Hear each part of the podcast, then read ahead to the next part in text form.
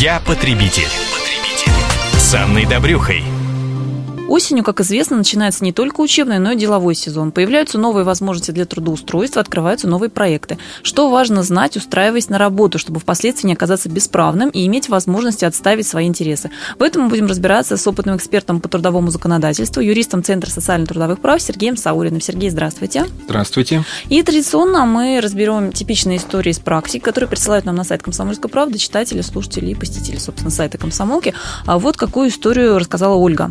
Меня готовы взять на работу с испытательным сроком. Ну, согласитесь, очень типичная ситуация. При этом предлагают пока ничего не оформлять. И это бывает часто, чтобы, в кавычках, не пачкать трудовую книжку. А то вдруг я не подойду, и там придется делать запись, что я не выдержал испытательный срок. Зарплату пообещали платить вовремя. Подскажите, не подвох ли это? Какие у меня могут быть риски? Как все-таки лучше оформляться, когда поступаешь на работу с испытательным сроком?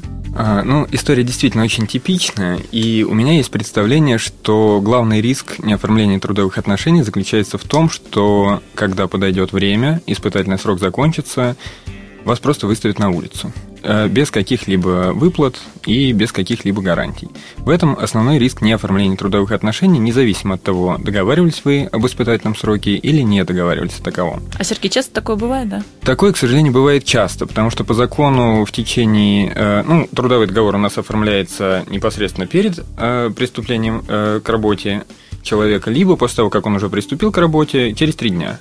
Если этот срок не выдерживается, работодатель нарушает закон. Поэтому здесь Э, ну, надо заметить, что трудовые отношения все равно считаются возникшими с того момента, как работник приступил, но проблема в том, что доказать тот факт, что работник действительно работал, выполнял свои обязанности по э, трудовому договору, который не был оформлен письменно, подчас бывает очень сложно, иногда даже невозможно. А Сергей, ну вот у вас прозвучал очень важный момент. Правильно я понимаю, что э, еще перед началом испытательного срока по закону обязательно должен быть оформлен трудовой договор? Совершенно верно. А в Трудовом кодексе у нас а, в статье 70 специально прописан этот момент. Если трудовые отношения возникают после того, как работник приступил, с момента фактического допуска работника к работе, то э, э, условие об испытании может быть внесено только в том случае, если заранее условие об испытании было оформлено дополнительным соглашением. Во всех остальных случаях условие об испытании недействительно. Что делать конкретно вот в этой ситуации? А, тут есть два варианта. Один вариант – это настаивать, э, чтобы работодатель заключал с вами трудовой договор и вносил в него условия об испытании, либо не вносил, как вы уж договоритесь. А, бояться того, что вам внесут трудовую книжку впоследствии э, запись об увольнении в связи с непрохождением испытательного срока, я бы не стал, поскольку э, на самом деле процедура увольнения по такому основанию, она не так проста, как кажется, поскольку работодателю приходится доказывать, бремя доказывания э, правильности увольнения лежит именно на работодателе, и ему придется доказывать, что он уволил вас не просто потому, что вы ему не понравились как человек, а потому что вы действительно не справлялись с выполнением своих трудовых функций.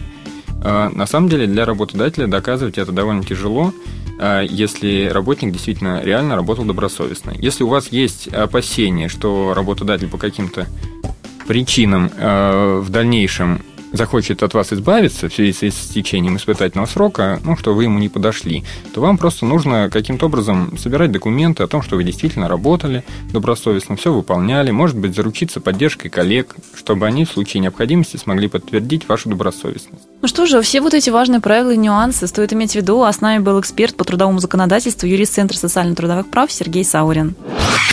Я потребитель. потребитель.